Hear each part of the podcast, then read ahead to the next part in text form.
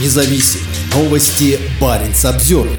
Представители Печенгского района в украинском списке военных преступников. Владислав Салявин – один из представителей приграничного с Норвегией и Финляндией района, который разыскивается за совершенные в Украине военные преступления. 32-летний мужчина похож на большинство других жителей Заполярного. У него небольшая квартира в одном из многочисленных многоквартирных домов советской постройки. У него есть жена и маленький сын, и он ездит в отпуск на поезде на Черное море. Но Владислав Салявин совершил зло, которое вряд ли даст ему вернуться в спокойную жизнь небольшого городка. Житель Заполярного – солдат агрессивной войны, и, как и тысячи других бойцов, участвующих в незаконном и кровавом российском вторжении, он совершил против народа Украины серьезные преступления. По данным украинских властей, Салявин непосредственно причастен к артиллерийским обстрелам жилых кварталов Харьковской области. Число погибших и раненых по вине Салявина мирных жителей неизвестно. Но, судя по данным украинской стороны, он стал причиной значительных страданий. В конце июня 2022 года Салявин был включен в список разыскиваемых военных преступников. На конец августа 2023 года в списке, созданном при поддержке президента Украины Владимира Зеленского, находится 1877 человек. В него постоянно добавляются новые имена. Владислава Салявина разыскивают украинцы. У них уже есть его домашний адрес, личный номер военнослужащего, номер паспорта, номер телефона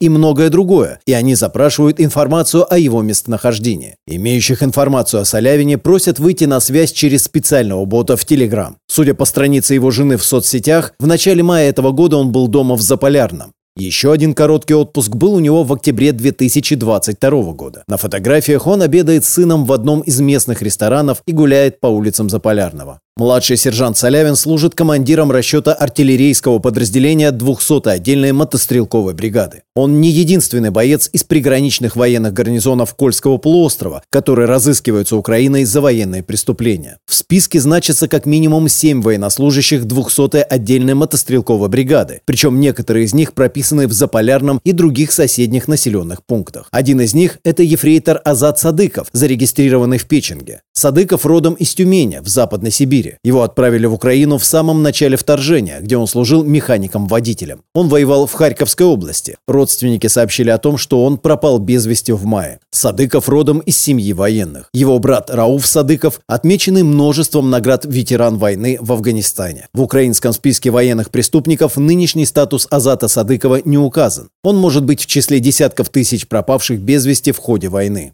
То же касается и младшего сержанта Романа Дё, командира орудия 200-й отдельной мотострелковой бригады. 33-летний Дё служил в бригаде по контракту с 2018 года. Он из Волгоградской области, но сейчас зарегистрирован в поселке Луастари под Заполярным. По словам украинцев, Роман Дё принимал непосредственное участие в боевых действиях на территории Харьковской области в составе батальонной тактической группы 200-й отдельной мотострелковой бригады. Бригада, которая базируется на территории Печенгского района, понесла в войне серьезные потери. Согласно докладу норвежской разведки, который был опубликован в феврале 2023 года, на данный момент личный состав бригады составляет лишь около 1/5 от прежней численности, а число погибших доходит до 1500 человек.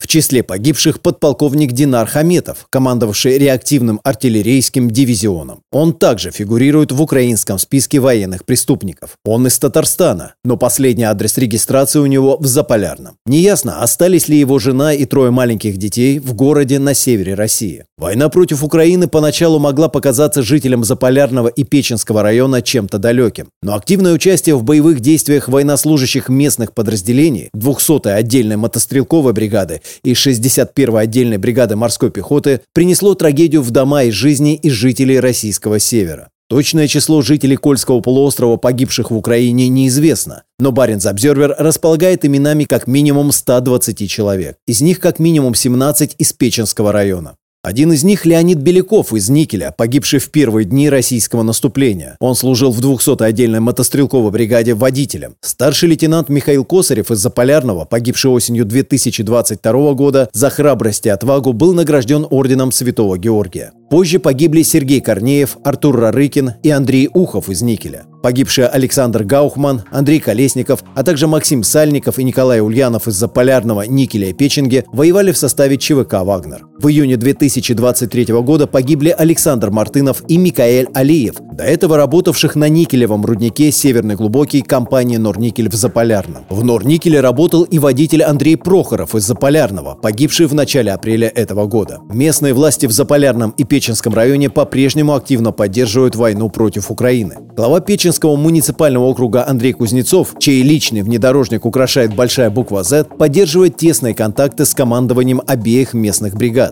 На сайте муниципалитета и его страницах в соцсетях почти ежедневно появляется патриотический контент и призывы к местным мужчинам пойти на военную службу. Каждый житель Печенского округа знает, что наши парни, бойцы двух боевых бригад, защищают страну в зоне СВО, достойно, с честью и храбростью, пишет Кузнецов. Баренц-обзервер.